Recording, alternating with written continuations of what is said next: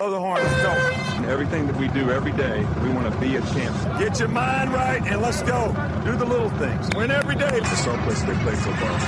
Everything with an attitude. Alabama, I don't give a shit who we're playing. Young and everybody playing against and make his ass quit. That's our framework. That's our MO with the team. Richardson breaks free on the sideline. End zone. This is a mauling, folks. A mauling. Fear the tide, honey badger. I Hello and welcome to another edition of the Alabama Football Podcast. All right, fans, I am proud to say that today we are back to full strength. Tom, welcome back. I think you probably have a lot of pent up football to discuss, so go.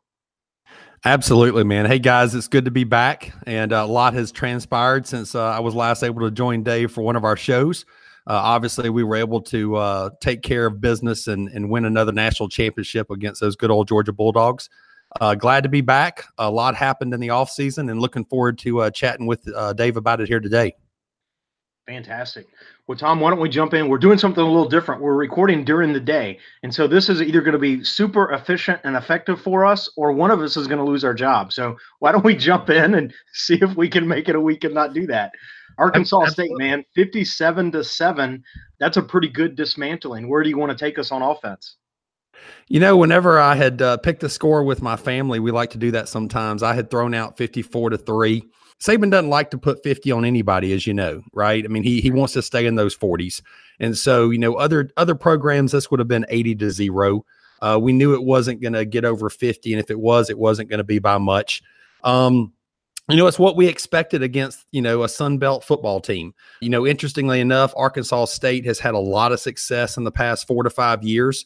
I believe they're predicted to win their conference this year. Uh, they've got a senior quarterback that likes to drop back 30, 40 times a game. And, you know, the the TV broadcasters shared with us that they had, I think, seven receivers that were six foot three and taller. And so, you know, going into this football game, this was going to be a good challenge, you know, to a young secondary. And I, I think the defense uh, held up reasonably well under the circumstances. Yeah, absolutely. You know, one of the things that that we have certainly talked about over the seasons, and and it's fun to fun to get to experience, and and this season is certainly you know part of that. And I think finally someone in the media asked Saban the the question, you know, coming up to this game, but you know, Saban likes to strategically pick who we play and and try to pick someone who plays a style similar to what we're going to see during the season. So for my money, there's no coincidence that we're playing Louisiana. Uh, I'm sorry that we open the season against Louisville, that we're playing uh, Arkansas State, and then we go to uh, Ole Miss next week. You know, all three teams are known for passing the ball, uh, airing it out, and guess what? We have a young secondary that needs as much experience as they can. So this was really a good matchup for us.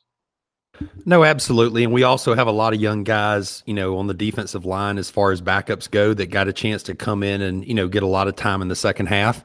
Uh, you and I really enjoy these games because when most fans are going home, you know, we're kind of dialing in with the binoculars and, and checking out the future stars of Alabama.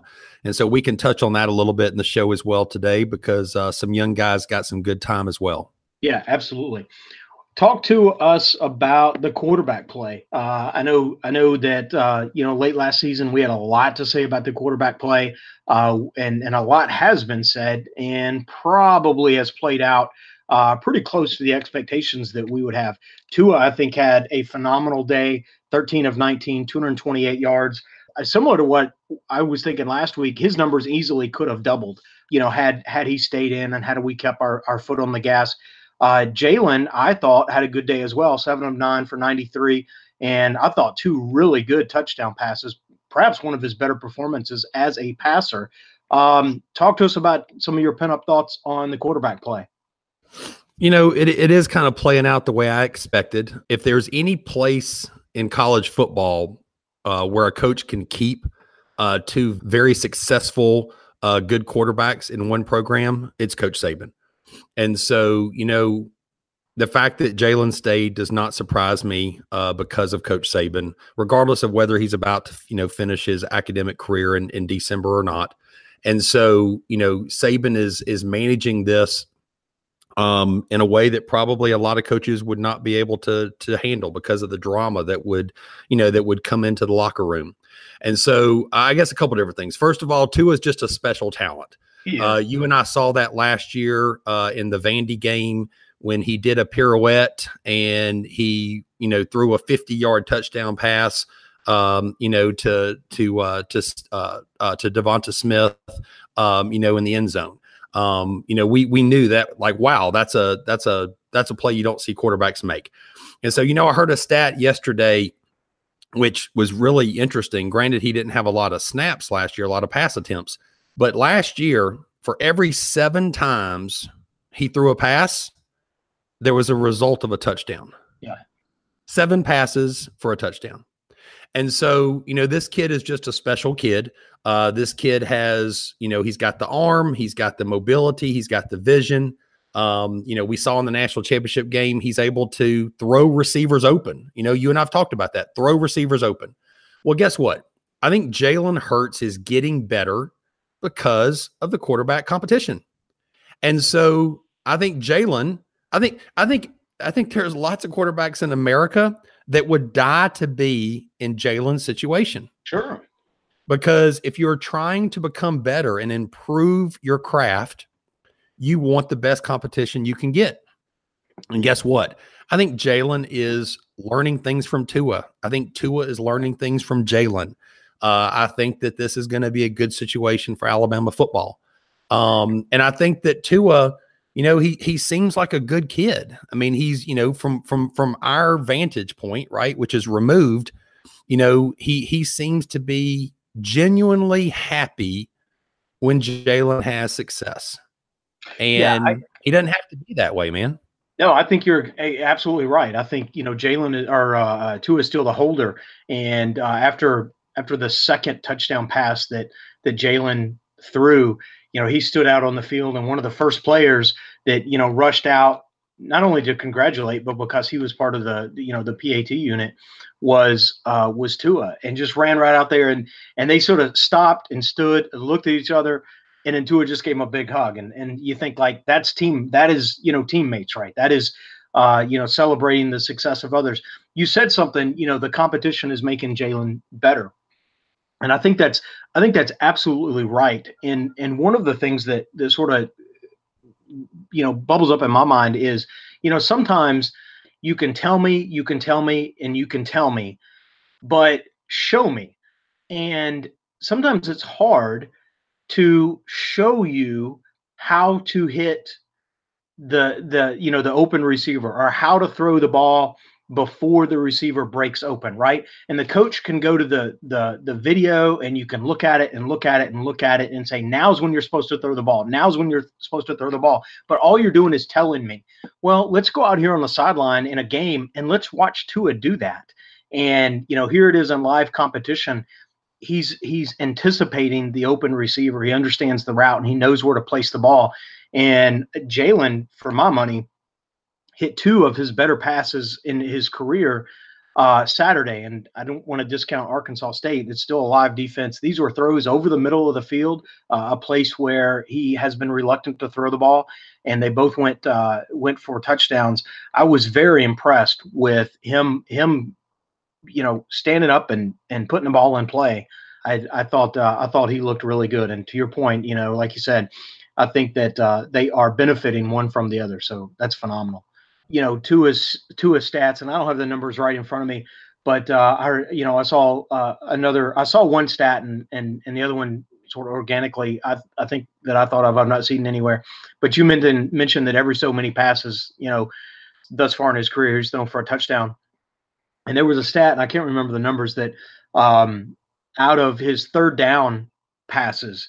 Uh, a significant number, like seven of 10, like an incredible number, of his third down passes go for um, go for touchdowns.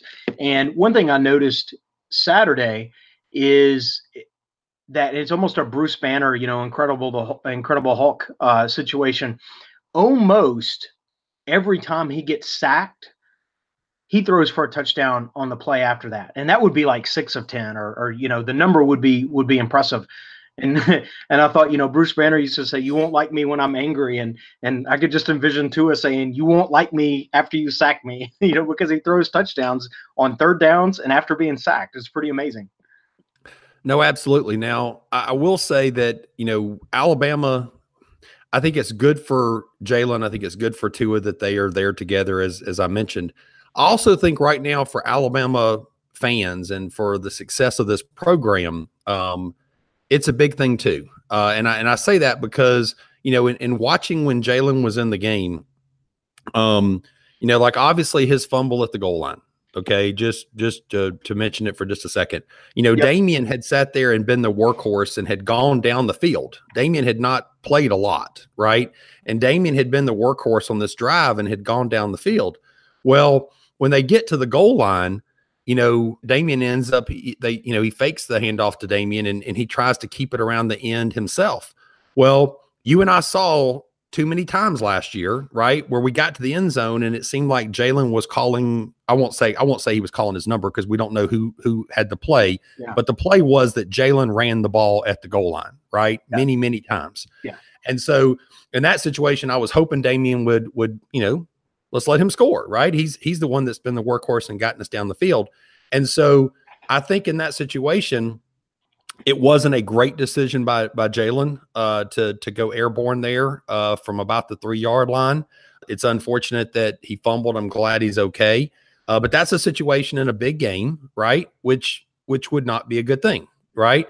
Well, there's um, Tua's touchdown in the third quarter, Dave, where where he sat there and, and hit Derek Kief on third and 13. Mm-hmm. Okay, mm-hmm. you know he was under a lot of duress there okay, on that play. And when you go back and watch the replay, both the right guard and the right tackle did not maintain their pass pr- protection for very long at all. They both got beat. Uh, the two guy, the two defensive linemen did a stunt. They were not able to pick it up. Tua is having to dodge both guys while still knowing where Derek Kief is, knowing that Derek Kief is right by the out of bounce mark, and he's able to throw the ball on a rope mm-hmm. to like the only place that it's going to be a touchdown.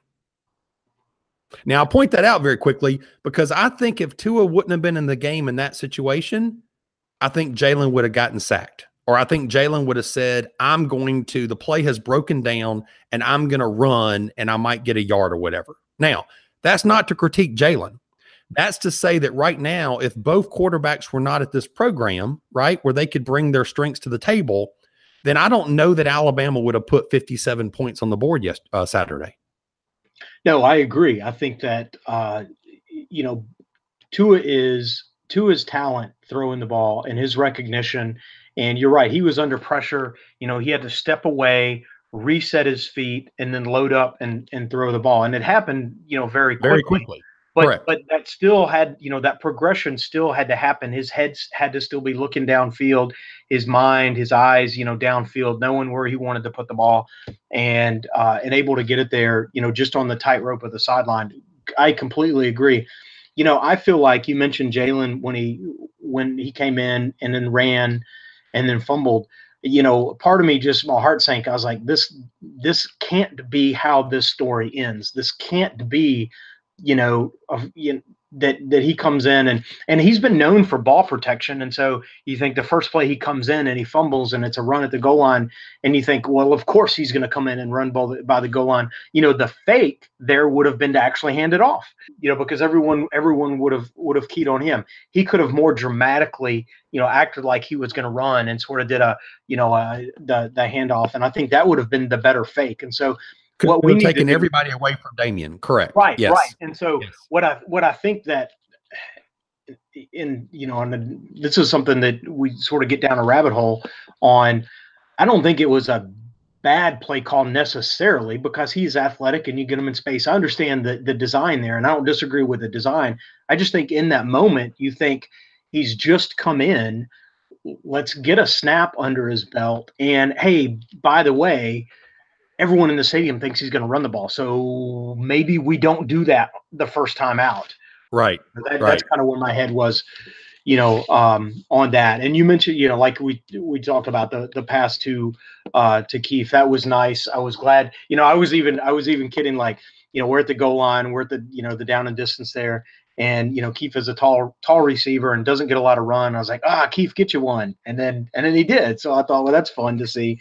Yeah, yeah. Just to point that out real quick, the only reason I pointed out that throw is because I don't think that play happens that way if Tua wasn't in the game right there. You see what I'm saying? Yeah. And so I think by having both of these quarterbacks, Saban is going to be able to really keep defenses on their on their on their heels, and you know you're they're going to be able to throw a lot at them because there's things that Jalen I think you know is going to bring to the table, and there's things that Tua is going to bring to the table. Yeah, I agree. You know, one of the th- I 100% agree, right? And that can keep a um, you know, that can keep a defense off balance, which you certainly want to do. And not that you want to run to a, a whole lot, but you want him to do that, and he's capable. And you want Jalen to really step up his passing game. So it doesn't look like, oh, they have a passing quarterback and a running quarterback. And so you can almost default how you change your defense to accommodate that. You would still have to prepare for both, but you don't want them to auto automatically know here's what they're going to do based on who's in the game. And to do that, I feel like you really need Jalen to take the step. And I think he really did take the step. Now, every silver silver lining has a cloud. And so the one thought that I would put into play, and it was Arkansas State, so I get it. Um, but you don't want to have a set place in the game the fourth possession where you're roti- rotating out the quarterback, much like we used to do with the running back. I think you can do that at the running back, but at the quarterback, they need a rhythm, they need a pace. And so, you know, this week against Ole Miss, who, who is going to put up, you know, potentially more points. And when we get in the conference games and when we get into uh, a more meatier part of the schedule, I don't think that you can just categorically say on the fourth possession we're putting the other quarterback in, regardless of of sort of the who's or what's. I think you need the starter to maintain a rhythm, and maybe it's the second half, or maybe it's late in the first quarter, or or second quarter rather, or or maybe it's not until late in the third quarter. It just depends on the flow of the game. But I don't think that you can do that every week at a at a prescripted time. And that's sort of that's my my theory. That's my thought. What do you think about that? No, I agree. Um, I think it's going to be situation based. I was surprised that I was surprised that Tua missed. You know, I was surprised that when Jalen did come in, he came in for as many series in a row as he did. Yeah. You know, because Tua pretty much sat out the the whole second quarter for the most part, and then was able to come in at the very end of the quarter. And so that speaks to your, you know, different cadence and different way of doing things. And you don't want to be one series, one quarterback, and one series the, the next, right?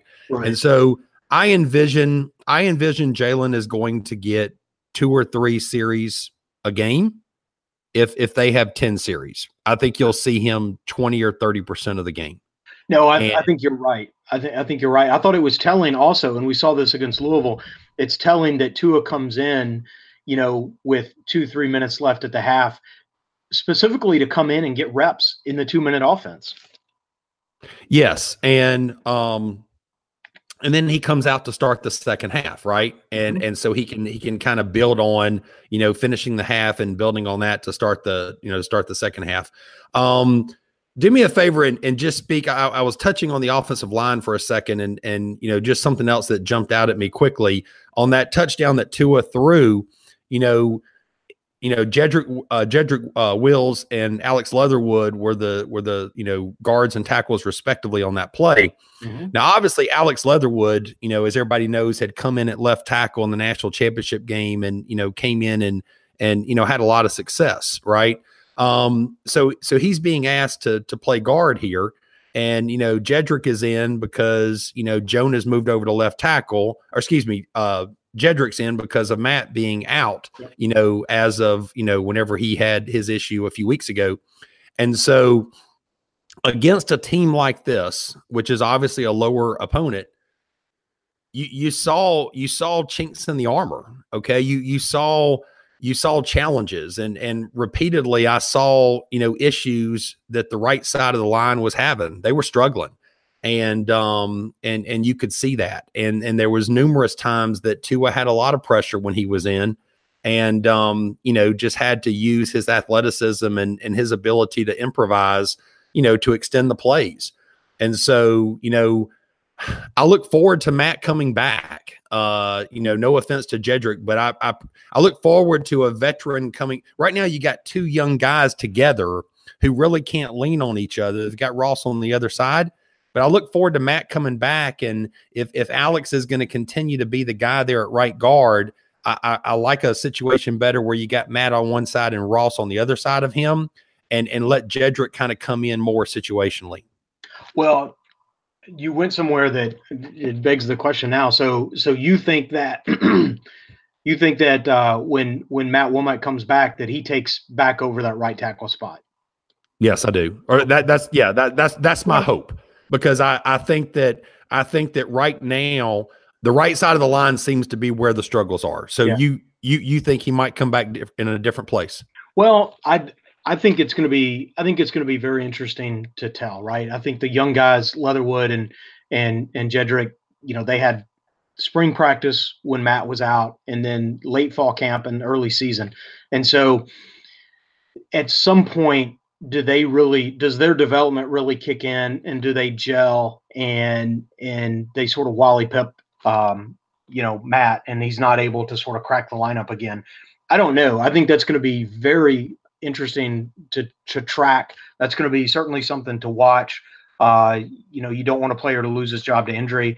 Um, if the if the play if the line continues to, and I was going to talk about the offensive line. I mean, they looked okay, but they didn't look great. And to your point, the right side of the line, uh, you know, really, you know, had had less had more issues than the left side. And so I think that we'll continue to experiment when Matt comes back, and we'll see. I'm not ready to slam dunk it, but but I I don't disagree with your point either. Uh, and it'll be uh, that'll be you know that'll be a physical week in, in camp, right? When or in uh, practice when Matt comes back and he's cleared the to practice. That'll I think that'll liven up some of the um, some of the competition there. I think the line has you know they've not fully gelled. And, and I know it's second week of the season and they need to gel, you know, very quickly. I don't know if Matt's the missing ingredient or if they just need more time. Did they get lazy late in the game? And I use that word cautiously, but did they get, you know, sort of lazy late in the game in a hot game, in a very, very hot game? And the starting offensive line played, you know, well into the game. I would have expected them to take over, um, to take over the line of scrimmage. And I think that's what Saban was, you know, we're going to leave them in there. This is the series where they're going to, they're going to, uh, take over. They're going to assert their will. And and they never really did. I was going to talk about that in the context of the running backs. You know, Najee Harris had, you know, a career day, 13 carries for 135 yards, but there was a hell of a lot of individual effort there. There was not, you know, gaping holes that you would think late in the game that that the Alabama running backs would receive. I thought, man, how against an against an Arkansas State, against an Arkansas yes. State, right? I re, you know, I I thought I thought, man, poor Arkansas State at this stage in the game, they have to face a fresh Brian Brian Robinson. And well, they were up to the challenge, right? Because the offensive line wasn't busting those those holes that you would expect them to. So I was a little disappointed in the play of the offensive line. I don't disagree with where you took it with uh, with Matt coming back. And I will also tell you, you know, right now, I, I think the jury is still out. Um, I think the jury is still out on on right guard as well.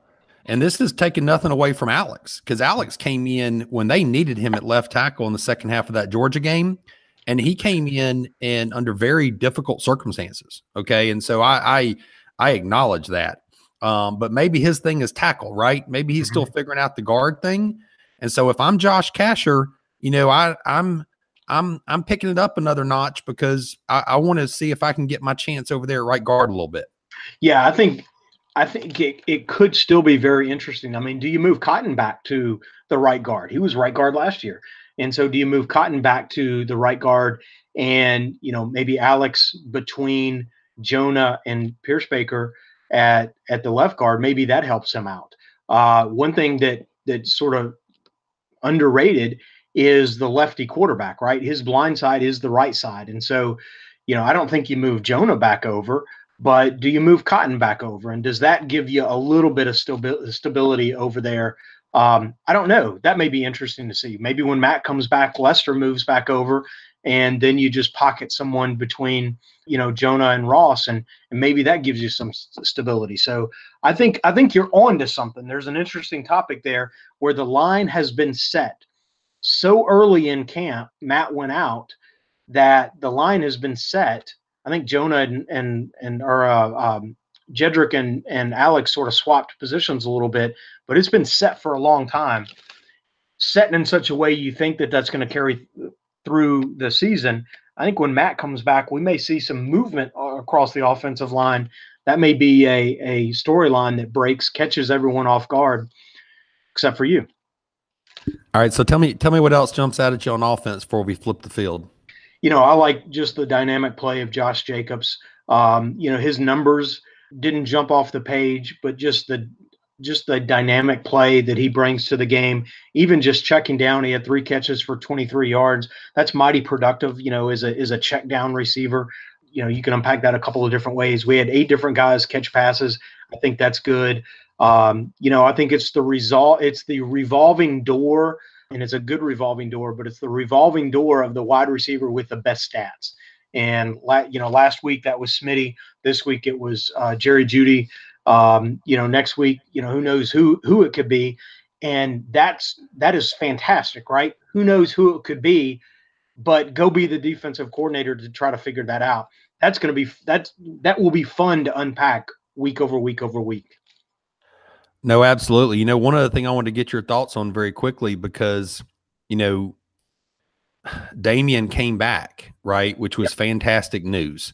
And he's coming back under a different situation than he's been the last two years, right? The last two years that Jalen has been the quarterback, he has rushed for, you know, consecutive 1,000 yard seasons. And we obviously have had to rely on the run, you know, because Jalen has, you know, and well, okay, A, that's what we do, right? But B, um, you know, Jalen has struggled in the passing game, right? And so, you know, I was thinking about with this game, um, with this Arkansas State game, that you know, granted he got 12 carries and Najee got 13, and like you said, Najee had to make something out of nothing a few times, but but Damon Damon didn't didn't get to be the workhorse, um, and I think in part because we are spreading the ball around the field so much, right? Because we do have you know such a talented group of receivers. You know, I'm going to tell you, uh, and I hope this prediction comes wrong, but you know, Damien would be the first one to have three consecutive thousand yard seasons, and I don't think he's going to get there. I, I think that I think that I think that how we have provided everyone stays healthy and provided we're able to pitch the ball around to these talented receivers, you know, this might be the first year that that this Alabama rushing game is going to look a little different. Yeah, I hear you, and and I and I do want that to be wrong. I do want him to get the thousand yards, and and that's something I've kind of been looking at. What does he get in a week over week? I was hoping he'd get a hundred yard day. Uh, you know, he did not. He looks his burst looks. Uh, he looks faster. He looks stronger. Uh, everything about Damien looks uh, you know, more dynamic than he has in the prior years. And so it looks like he's even better than he was. And so getting the thousand shouldn't be a problem. Um, you know, the issue is the issue is the issue, right? Josh Jacobs is back healthy. Um, that you know that's certainly going to take some carries. Najee is you're not going to be able to not give him the ball, and so uh, coaches talked about you know if somebody has a hot hand, you know we want to we may give them some extra carries, and you know, we might we may be hard pressed to find many games where Najee doesn't have a hot hand just because he's he is that talented. So I am hopeful that we're able to work in carries. Maybe as we get into conference lineup, we've seen Saban, you know, like a basketball coach, right? You get into the playoffs and the roster, you know, the bench gets smaller, right? Uh, the the the playing rotation gets a little bit smaller, and we've seen that with Saban in in some regards too. When we get into tougher games, it's a smaller group of people that that he has you know the higher degree of confidence in. And so i i want to i want to say that with a nod that you know damien may still get an increased opportunity. I want to be careful that you know then who is outside of that and does that speak poorly of them? I don't i don't want that to be true either. So yeah, it'll be interesting to keep watching because, like in this game, they they carry they had 44 carries, right? But you got two quarterbacks who are mobile And so Jalen in the, you know, I do find it interesting in the limited time that Jalen was in there compared to Tua, he had five carries. Yeah. Tua only had four carries, right? And then Brian Robinson and Josh each only got five each. They didn't get a lot, but you had 44, you know, 44 rushes and Damien only got 12 of them. Yeah. So that'll just be something interesting to watch. Yeah, I like to Um, think that we're keeping them healthy, but you know, who knows, right? Yeah. Well, tell me, uh, flip the field for me. What what jumped out at you on defense? Ah, give me a mini game ball. You know, mm, that that's tough, man. I'm I'm gonna I'm gonna have to tell you that I, I think as far in mm, in the spirit of the mini game ball, uh, I guess I should probably screw it up my first week back. Of course. Um, and and so I'm gonna go ahead and I'm I'm gonna go ahead and give it to. Well, no, okay, I'll be nice. I won't screw it up. I'll I'll give it to um I'll give it to Brian Robinson. okay. I was going to give it to Najee Harris, but that would not be the the spirit of the mini game ball because of what you said. I mean, just his pure athleticism and what he did on some of his carries. I'm going to give it to Brian Robinson because when this guy comes in, uh, you know, the announcers always talk about Josh Jacobs being able to start a lot of places. Well, guess what? Brian Robinson could could too, right? And there's just so many people out there in America that are selfish and all about me and all about me. And granted, I understand Brian's a local kid but he's sitting here coming in at fourth string and he knows it, right? Yep. And Damien came back and and all that, but he's still there. You know what I'm saying? And that's what kind of makes college football neat. So I, I'm just happy for him that that he's still there, as as good of a running back as he is, and uh, contributing when his number gets called. You know, I think he's going to go on to have an incredible career, and, and it's almost like you know when we had Eddie Lacy was the third running back, and and we played a shorter running back bench at the time. But you know, we had we had the days where there was Mark Ingram, Trent Richardson, and Eddie Lacy, and it was like Eddie who, and and I was like, damn, that's Eddie Lacy, and and so I think that Brian Robinson is going to, and I'm not comparing him to Eddie Lacy, I'm just comparing him to like the circumstance, right? Like next year it'll be like, damn, Eddie Lacy's good, or damn, Brian Robinson's good. I think I think that's what we're going to see over the course of his career. Uh, and there was a point, there was a Wisconsin running back, I can't think of his name, that was the star running back coming out in in the draft. It was highly touted, and the draft pundits were saying, you know, this Wisconsin running back, and and they were talking about, yeah, and Eddie, Eddie Lacy's, you know, pretty good too, and and and more than one person I heard say, yeah, but Alabama wears out the running backs. And I thought, oh my God, are, do you understand what you're saying? And so I went back and, and went back to Eddie Lacy's career and added up the number of carries that he had in his career. And he had less carries in his career than that Wisconsin running back had in his junior year. And I thought, well, you tell me who the fresh and fresher running back is. And so I think Robinson is going to be one of those players where it's going to be like he's not going to have a lot of a lot of action on him. But next season, he's going to have a phenomenal season, probably go pro, and still have a lot of tread on his tires.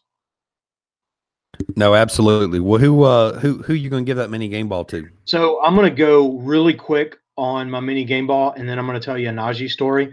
I'm giving my mini game ball to Irv Smith. I had a couple guys noted. We talked about the other one, and so to go a podcast and not talk about uh, a tight end who had a touchdown and a couple of big catches, I think you got to give the nod to Irv Smith. I think he is separating himself amongst the tight ends and really uh, proving himself as a weapon. So that is that is absolutely fun to fun to see. Uh, I'll tell you a quick Najee story. I was walking out of the stadium and I went to around the north side of the stadium, which I typically don't do, and the buses were were lined up. And so sometimes it amazes me how quick after a game the players will come out and, and be ready to leave. And so I I was walking out and Najee was and and then all of a sudden I find that I'm walking, you know, like three feet away, but I'm walking next to Najee Harris. And I was like, wow, okay. And he has uh, what kind of struck me is he's wearing a sock on one foot, no shoe, and he's wearing a boot on the other shoe, uh, like a walking boot. And I was like, well, okay, I'm not upset about that because he just had a phenomenal day and he's had a boot through most of camp. So this is a protective measure. And then, and but he's walking like as fast as he can walk. He wants to get into the bus, doesn't want to be recognized, doesn't want to be. And this douchey fan, like four or five feet from Najee, just turns and yell like when he sees him, just turns and yell and says "Roll Tide" just as loud as he can. And Najee just does not even acknowledge him, just keeps on walking. I thought that's pretty funny. And then the screeching voice from behind says Najee Harris, and it's and it's this woman, and just like just yelling Najee Harris, Najee Harris, and he does not even acknowledge, doesn't look, just heads down, keeps walking, and he and this woman's running, and she and he turns, steps up on the bus, and this woman goes to follow him up the bus, and I'm like, oh, that's not going to end well, and she said, Najee Harris, son. and he stops. And as I'm walking by, you can hear him say, Oh, mama, that's you. I'm sorry. and I just got the biggest kick out of he did not want to be disturbed. He was not looking around, didn't want to acknowledge, engage anyone. But when mama, when he know it was, knows it was mama, he stops and turns around. And then and then by that time I've walked off. But I just got the biggest kick out of that. So I thought I'd share that with everybody. Oh man, that is hilarious. He knew when he heard that word "son." Yeah, he, he was like, "Oh, that's my mama. I gotta stop and talk to her." I just got the biggest kick out of that. It was that was that was just one of those things that you know you experience it and is is pretty neat.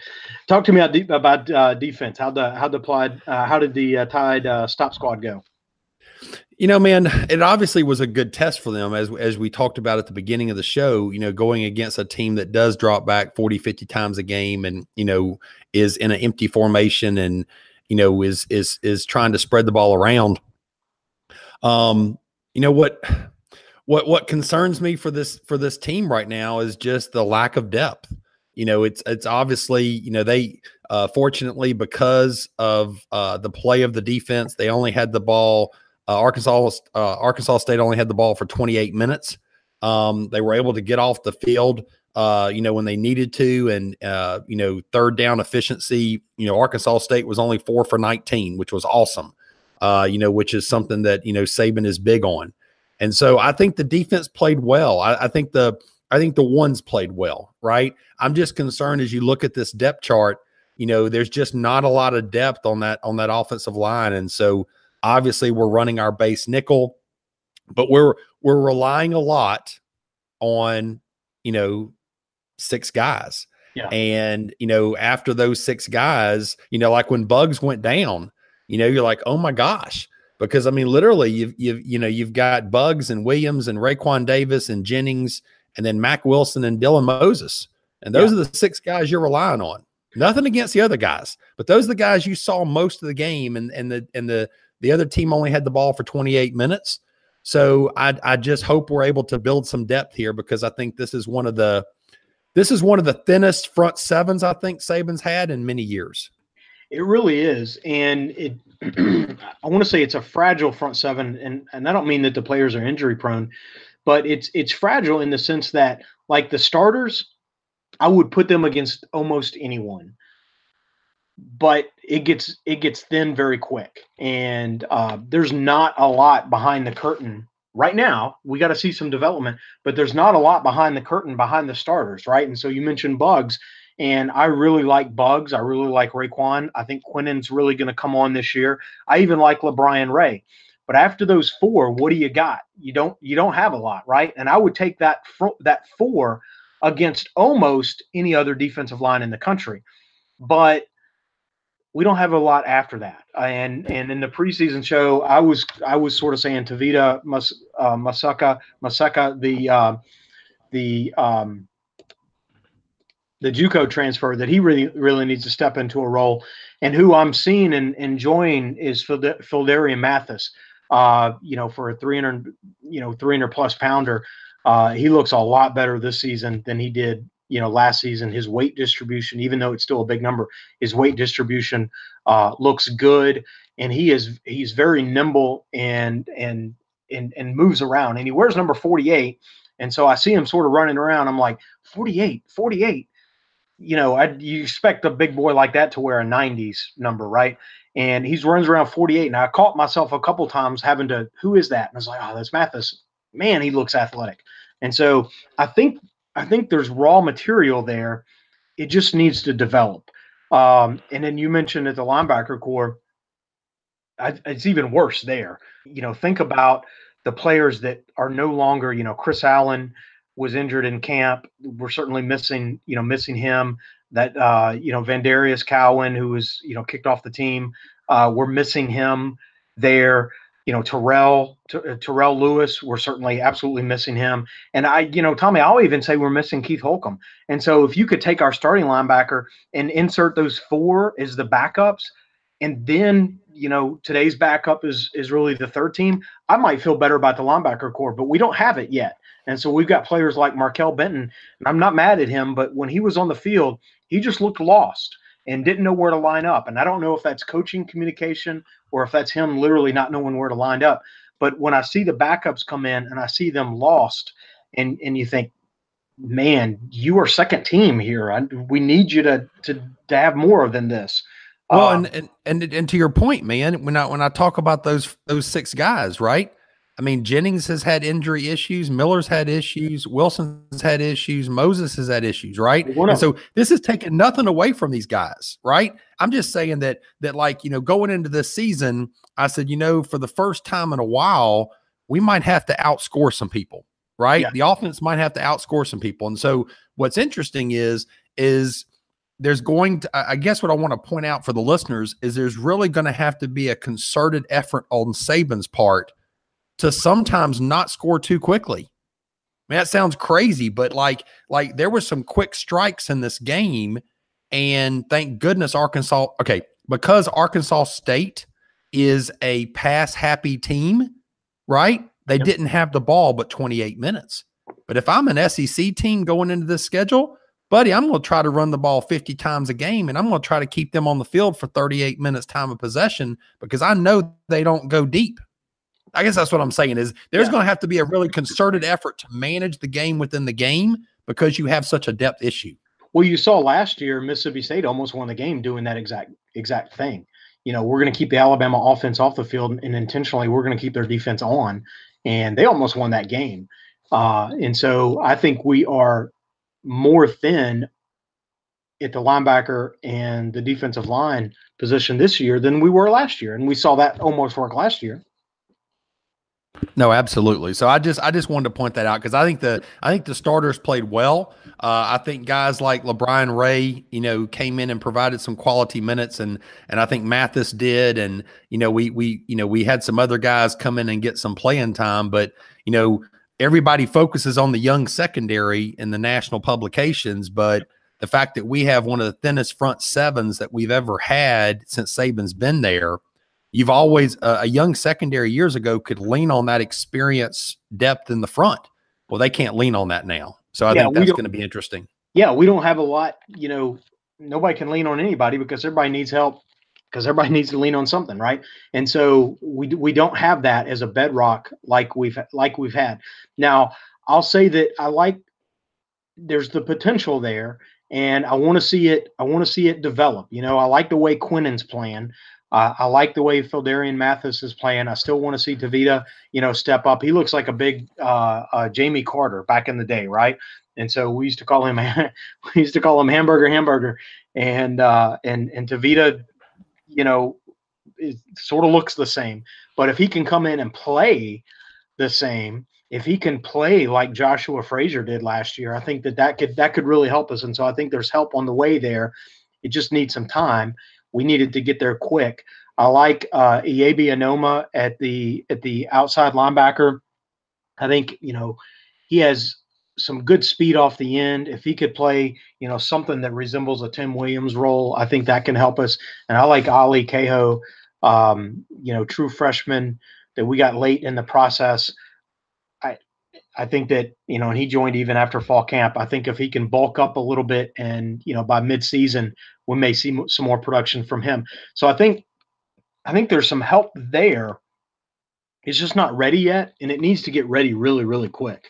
Um, let's talk about the secondary, though. I think we haven't yet, and you brought you brought him up. What do you think of the secondary?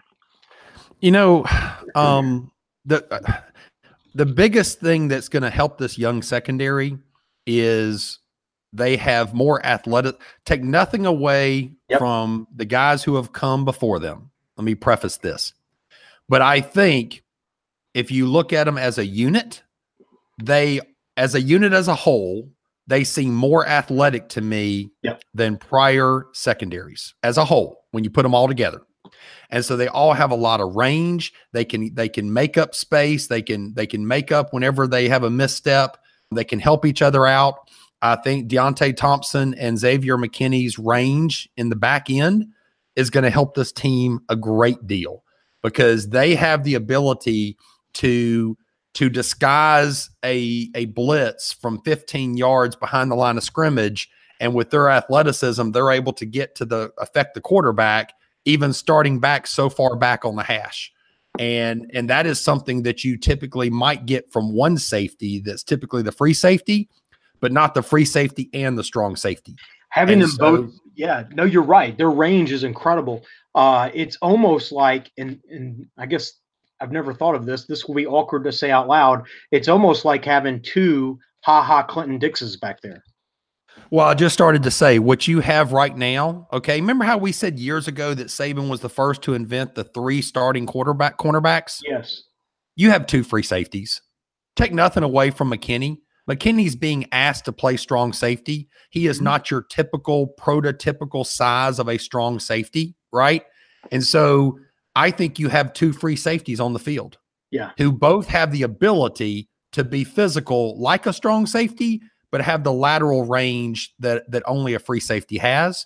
And so we might look back at the end of the season and say what really helped this team is having two free safeties on the field to help out these young cornerbacks.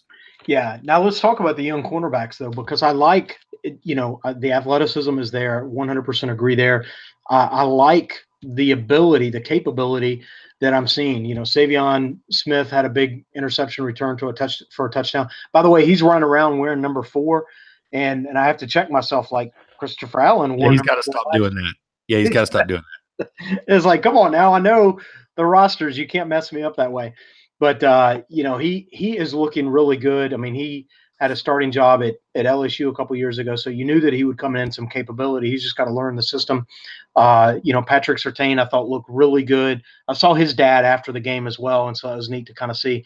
But uh, you know, he played he played a lot on Saturday uh, to to the point that it looked like Trevon uh, Trevon Diggs was taken out, and I think he spent some time at Star, and then Shy Carter came out for a little bit, uh, and so we kind of were mixing it up, and I don't know if there's an emerging rotation, if we're still trying to, you know, fit you know parts and pieces together. But I think if you if you look at a tool shed that has McKinney, Thompson, Savion, Surtain, Diggs, uh, Shy Carter, I think that's a lot of raw material to work with and I can find, you know, four, five, six guys I'd like to have on the field out of that bunch.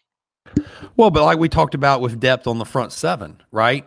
Right now, you know, poor Jalyn, you know, has a knee injury in warmups, and and he Yeah. was, you know, Saban called him his fifth cornerback, right? So that means Patrick Surtain is your fourth quarterback cornerback. Yep. So essentially, in your depth chart, your four and five guys are true freshmen, right? And so, so right now, and and Trevon Diggs, you know, you know where he came from, right on the other side of the ball, right? So, so right now, you're sitting here with two new safeties. You've got a a you know a transfer who's come in. Thank goodness he's got some SEC pedigree in Smith. You got a converted wide receiver, and then backing him up, you got two freshmen, and one of the freshmen just tore his knee in warmups. Yep. So right now in the depth chart, Surtain is listed behind Smith and Diggs, and he's a true freshman. So kind of like what you said earlier with with guys like Mathis, you know, unfortunately, Surtain's going to have to grow up very quickly. Yeah. And I think he's got the aptitude to do it. I mean, I think that, you know, he's he's a type of player, you know, Savion wasn't, you know, doing what what he's doing and and Trevon, I and I hate to say this about the the guy, but you know, he lost his job last year. He had he started the season and he lost the job la- last year. I hate to say I hate to call that a pattern. Uh, I guess it's easy to kind of look for a pattern there. I don't know if that's going to hold true this year if he if he maintains the job. Obviously, I hope he does because that means he's playing well. But I, I think that that Patrick Surtain looks like a guy that's going to be hard to keep off the field. So the fact that he's inching up the the roster, I don't think has to be a bad thing.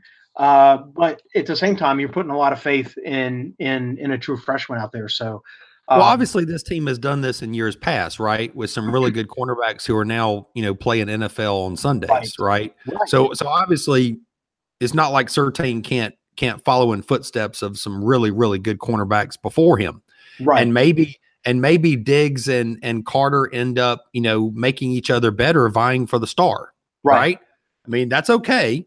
I'm just pointing out the fact that you know we're thin all on that side of the ball, and We are. probably as a unit more so than we have been in a long time. Yeah.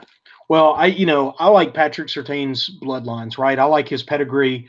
Um, you know, his dad played in the NFL quite a number of years.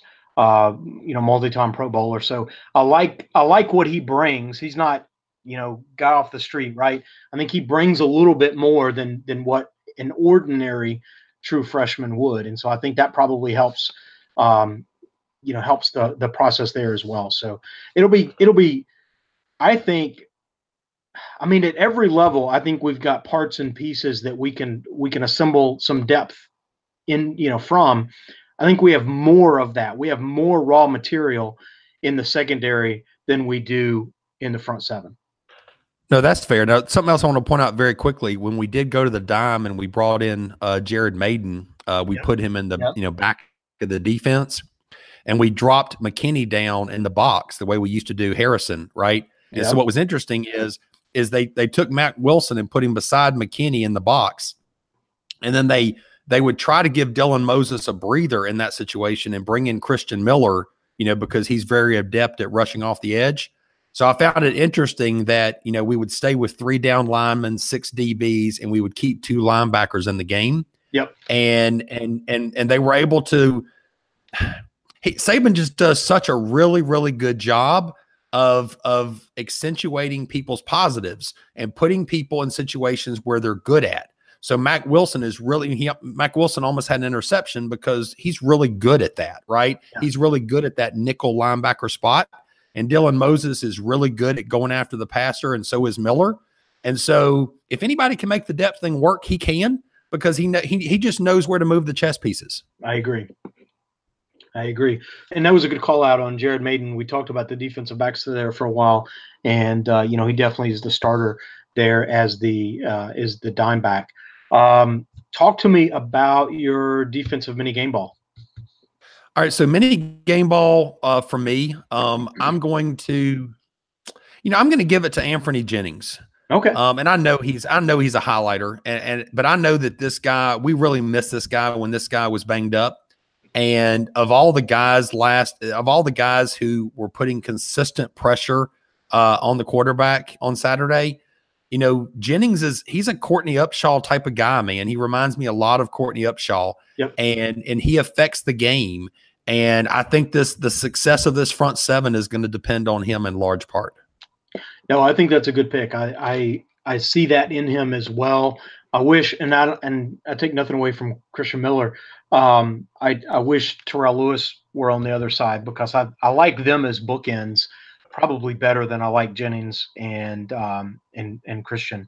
And I don't know why I feel that way because I really like Christian Miller as well, but but uh, I think Terrell brings something there. But Anthony, Anthony's is is quite a player and uh, has certainly been one of my favorites. And I do see not only in his in his play but in his body type, uh, I do see some Courtney Upshaw there. So I think that's a good pick. I'm going uh, with my mini game ball. I'm going with uh, one of the few members of the secondary that we didn't mention, uh, and I was purposely hoping his name wouldn't come up. I'm going Daniel Wright. Uh, he ended up being the number two, um, the number two uh, dime back, and so it was good to see him in there. Uh, he actually was third on the team in tackles on the game. He had five tackles, two pass breakups, and he looked like he was in control when he was out there, telling people where to line up, motioning, you know, communicating with, um, you know, almost like Landon Collins used to do when we when we moved him back uh, to the free safety just so he could direct traffic and get people lined up right. That I saw a little bit of that in, in Daniel Wright, and, and he's a guy that injured injured injured his shoulder, and you know they talked to his parents and talked with him about you know you probably do need surgery on this, but you can make the decision to sort of rehab it and play uh, versus you know surgery and then be out for the season. And so he's a guy that I respect and appreciate not only for that decision, but for to come in and play like he did in the game in that in that uh, that role. I was really pleased with Daniel Wright, and I would say even as we're seeing shuffling and continue to see shuffling, I would say don't rule out Daniel Wright. I think that uh, I think he's gonna you know he's still gonna be in the mix. I think uh, for the top six, one of the top six uh, players in the secondary. All right, very good. Well, let's go ahead and talk about the uh, dreaded special teams here. Give me, Well- give me your, give me your thoughts on this here. Uh, I saw something that I think we had missed four extra points in like three or four years, and Yep. and we're we're we're doing something about that record so far this year. Yeah, we're going to shatter it, right? Um, I don't know how you miss. You know, we've missed three on the season, uh, two on the day. You, I just ugh is is is kind of the way the way I think about it. You know, we did hit a 39 yard field goal, but you know that makes me think of Chris Rock, right? You don't get credit for doing the things you're supposed to do, you know. So you made a 39 yard field goal. Well, good. That's what you're supposed to do uh, as as a college kicker in a big time big time program. Uh, what you're not supposed to do is miss two PATs, and so that is something. It's almost it. It's almost like the football gods are just having fun with Alabama and and the con you know in the kicking game. We used to say like, oh man, if you have a bad kicker, it's going to cost you a game at some point in the season. And you know, knock on wood, that hasn't happened yet. And so now we just can't even make PATs, and and it's just it's just like it's like the pimple on the ass of the supermodel or something like that's it's not supposed to be there, and it doesn't diminish like the overall you know success of the program, but can't you do better than that? You know, it's just one of those funny things. No, absolutely, man. And then and then to add insult to injury, you know, uh, our our little brother over there, you know, they're they're able to, you know, bring in the you know younger brother of the phenomenal kicker who was also an Alabama fan, and and you know they can just drill fifty four yarders. Yeah, So it's like, what in the crap, man? How, I mean, when you talk about karma, right? I mean, I mean, literally, you know, the the you know, you got you got two in the same family, and and they're they're both going to our little brother. So so, are we going to have to rely on some fifty something yarders this year? I, I don't think we are. Thank goodness. As long as two is there, but it definitely it did not surprise me. Uh, it did not surprise me that that shortly after the couple misses you know that that he was uh he was you know he he went and he went and sought out the other kicker and and it did not surprise me that that you saw a 97 jersey on the next uh on the next attempt yeah, I agree. And and you know, and even you know, even the the the transfer, you know, the grad transfer from from Temple, you thought that's going to provide some stability. You know, every grad transfer kicker in the country should be lining up. Like I I have it, I can go win a ring uh by just you know by doing what I'm already going to be doing at at the school I'm at. Um, er, I mean, every kicker in the country, right, should be lining up. Uh, I mean, we used to say, you know, tryouts on the quad, right? Well, now we've got this grad transfer rule. We should have it should be a glorified tryout uh, this offseason because you would think, I mean, if you can put your shoes on and and and have some experience kicking the ball, that uh, there's a chance to actually come start at Alabama, which is just phenomenal. You would think that that wouldn't be true. No absolutely. Um well obviously uh the the fair catch rule changes you know changes special teams for saban. Uh, obviously changes you know what what he uh what i think you know he was trying to do when he would intentionally kick the ball to one side of the end zone or right at the goal line you know and try to you know try to pin him inside the 25 you know just your thoughts on that real quick because that obviously changes uh changes a little bit of of uh you know scheme for him Yeah, it does. Um, so, you know, in the spirit of two things can be true at once, right? I 100% am in favor of taking, you know, what what I will call unnecessary violence out of the game. It's football. It's still going to be physical. There's still going to be hard hits. There's going to be, you know, in in the course of the play of the game, those things are going to exist. I don't. I'm not arguing that. Kickoffs have been proven to be you know, statistically where a greater percentage of injury, injuries happen. So I'm okay with the philosophy that says, let's try to make that a safer part of the game. Okay, so I, I I'm to that point. I'm not to the point where you can just get a fair catch anywhere um, on on a kickoff. I am much more aligned, and and not just because Saban says it, but I'm more of in alignment with Saban's approach that says move up the kickoff, move up the kickoff where more kicks go into the end zone, more kicks, you know, are are not going to be returned, and and address it that way. But don't take football out of football. And by that mean, you know, by that it's strategy. And so what you do is you are let you are safeguarding people that are prone to making dumb decisions. Um, will let people still make dumb decisions with their possession of the ball, but still, you know, protect the population at large, right? And so that's kind of where I am at that. It takes strategy out of, and, and you talked about it, right? You know, Alabama's approach to kickoff was was you know short kick, um, and then either the ball is going to roll into the end zone or or whatever. But you take the strategy out of it, and and I and I kind of I, I hate that. I regret that. I would go back to, and it's my old thing, right? Move up the kickoff and count the yardage that anything short of the 25 is minus yards. And, and so when more kicks are going to go into the end zone and players see their stats impacted, well, then that shit will correct itself. So under like I said, so I understand the spirit of what they're trying to do. I just think it could have been done differently and better. No, I agree. I just I wanted your thoughts on that because I think that you know that it's almost like a, another rule to try to stump St- Saban, right? Yeah. At least that's the way I think of it.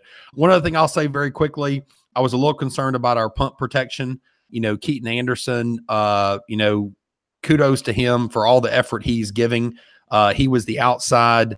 He was the outside left guy on the three man protection right in front of Skyler uh, DeLong. Yep. Uh, a couple times, I think that that he struggled uh, with a more physical person coming in him at a at a you know who had a head start, and uh, that could have been a block punt there. And um, if I'm teams watching that in film, uh, I see an opportunity to maybe try to do something about that when we get into the SEC schedule. Yeah, I think you're onto something. I, you know, I think Skyler has certainly some development to do. Uh, it will oo- it will ease his development if if he's not under pressure. And so, you know, uh, Keaton Anderson may not be long for that position. I think that's certainly fair. Uh, and then Jaylen Waddle was bottled up, you know, Saturday. That's not all surprising. I think Saban, you know, had the stat where you know Arkansas State allowed eight yards punt return in all of last season, which is almost magical. You know, you think how that might happen, but you know, you put the ball up and you get down and cover and you get a lot of fair catches and and uh, so I'm not disappointed in in what we saw there. I thought he still fielded the ball well. I thought he still made good decisions with, you know, when to fair catch and, and whatnot. So, and I'll say this, right? Even just think of, of last year, having the confidence just to catch the ball in traffic versus running away, letting it hit and roll 10 or 12 yards. Even if you don't return it, you maximize ball placement by actually just catching it and not losing 15 yards on the roll. No, that is true, and and that is something that uh, unfortunately is is not does not seem to be understood right by a lot of uh, by a lot of people. So that so that definitely uh, That's that our job, definitely right? makes a That's our- difference. That's our job, right? No, absolutely, man, absolutely. Well, anything else as special teams that jumps out at you? No, unfortunately, um, unfortunately, you know, we uh, we've got some work to do there, and so you know, hopefully that'll happen soon. Uh, talk to us about Okay. Ole Miss. The Tide travels to Oxford. Uh, I don't think it was last time, but two years ago, or you know, two trips there. It didn't go well. Uh, what's your thought on this year's foray into the Grove?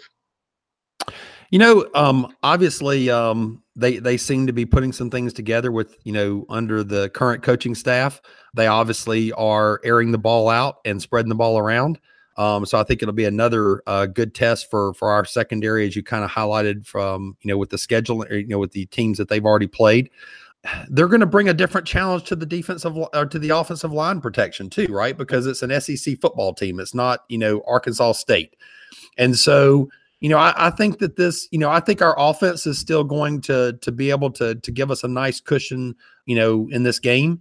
But I think that this is going to be a tighter game than maybe it would be if we played Ole Miss in late November. If we played Ole Miss when we're playing Mississippi State, Sure. and these guys have had times to mature, I think it'd be a different situation. But I'm gonna I'm gonna say this is going to be a 31-14 game Alabama.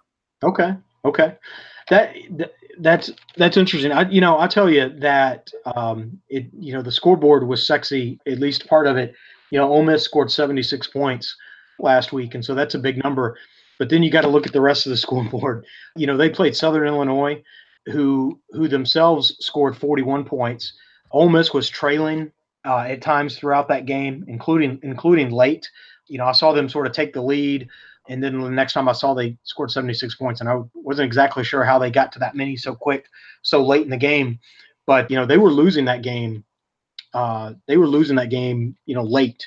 At one point, it was 38, 35, and that was you know that was early in the fourth quarter, late in the third. I can't remember. And so you know, you look at you look at Ole Miss yardage totals. You know, they gained again 646 yards. That's darn impressive. But hell, they gave up 629 yards. So I think that they have things moving well on offense. Jordan Ta'amu is a, really good quarterback. AJ Brown and DK Met, uh, DK Metcalf are two talented wide receivers. They have other uh, receivers that, that can catch the ball. I think that our defense. Um, I'm going to go out on a limb, Tommy, and say I think our defense is better than Southern Illinois' defense. Uh, so I don't think those points are as free, and I certainly think that our offense is better than than Southern, you know, Southern Illinois. I'm being a little bit ridiculous when I say that. Of course, you know, of course they are. I think our offense rolls. I think we, uh, I think we see more Tua early in the game, and so we, uh, we're going to recognize that we're going to need to put up a lot of points. So I don't think we can, you know, Jolly Roger the the quarterback situation. I think we're going to put Tua uh, in with the objective of you know, let's go see if we can, you know, if we can score, you know, touchdowns on on seven of our first ten possessions and see if we can't really establish, you know, a lead here. So I see a more aggressive play on offense, and then I think that feeds into the defense. I'm seeing uh, Ole Miss will have success moving the ball; they will score, but I'm seeing something in the neighborhood of 59-24.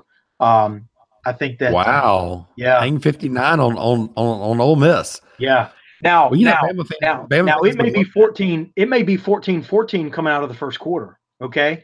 So it may be, it may be something in that neighborhood coming out of the, out of the first quarter. But by the time it's said and done, I think there's a lot, there's a lot said and done on the Alabama side. Okay. Well, I definitely hope that that we can hang 50 on them. That would be nice. Yes, absolutely.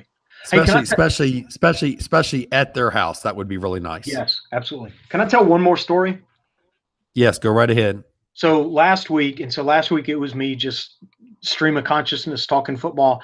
And one of the things that I said last week, uh, talking about the Arkansas State game, and so I'm I'm going to say something that should start to be in your wheelhouse, but let's let's see.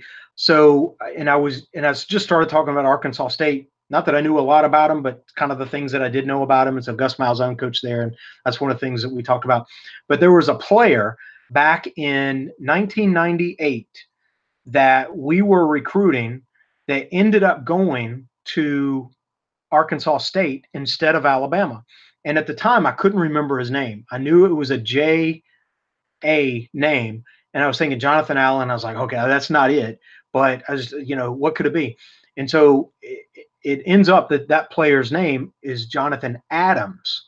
And so in 1998, he went, he, for whatever reasons, selected Arkansas State over Alabama and went on and became an all conference running back, you know, 1998 to 2001, had a, you know, good career and, and I think was at one point their third leading, leading rusher in the history of the program, all of that good stuff.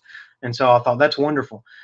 A play on the game Saturday was made, get your gray hairs ready, was made by Jonathan Adams Jr. And I went and looked it No up. way. I went and looked it up and I said, "Holy cow, out of out of the deep dark football recesses of my mind did I even come up with a name in the first place?" And his son, truly, it is his son. I looked it up, made a play uh, Saturday in the game, and I thought, "Well, that is pretty darn something." I don't know what to call that, but that is. I thought that was pretty pretty uniquely something. I know what to call it. It just makes us feel old. So thank you for that. I really appreciate that. That's awful nice of you. I hate. I hope the, lis- I hope the listeners enjoyed that. I do what I can. So uh, let me say something else that won't make us feel quite as old. So Saturday, Alabama scored 50 points. Second week in a row, we've topped 50. First time, this will make other people fold, not us. First time that has happened since 1925. And Tommy, that 1925 team went to the Rose Bowl. It was Alabama's first trip to the Rose Bowl. So Alabama's not t- topped 50 two weeks in a row since 1925. And that's a team that we sing about in a little something we like to call the Alabama fight song. So how about that? That's very cool, man. Very yeah. cool indeed. So, and that team won the national title, played out in the Rose Bowl in California, which, which is where this year's national championship game is. Not in the Rose Bowl, but it's in California. Look at you, man, connecting the dots. So we'll have to come up with some new lyrics. We'll have to come up with a second verse, maybe. No, that would be cool. That would be very cool. All right. That's what I got. I have I've exhausted all my stories. Well, hey man, I appreciate you sharing that very much so. Absolutely. All right. Well, hey, this has been another edition of the Alabama Football Podcast. We absolutely love uh, you guys listening. We appreciate all your feedback and, and commentary. Head out to Facebook, uh, Alabama Football Podcast, uh, Alabama Football Podcast at gmail.com. And certainly please go to iTunes, subscribe, and uh, leave us a rating and review there. That will help us be found by all of the other Alabama football fans that are missing an Alabama football podcast from their lives. So go do that and help us and help them. Roll Tide. Thanks for listening to the Alabama Football Podcast. We love that you're tuned in and hope that you enjoyed the show. We encourage you to reach out and let us know what you like, where we can improve, or just to shout out a Roll Tide. We are where you are iTunes, Facebook, Twitter, email newsletters, t shirts, free roster downloads, and of course, on the web at alabamafootballpodcast.com. Check us out where you'll find easy links to your favorite way to follow the tide. Got that, coach? Aye. Of course. Roll Tide.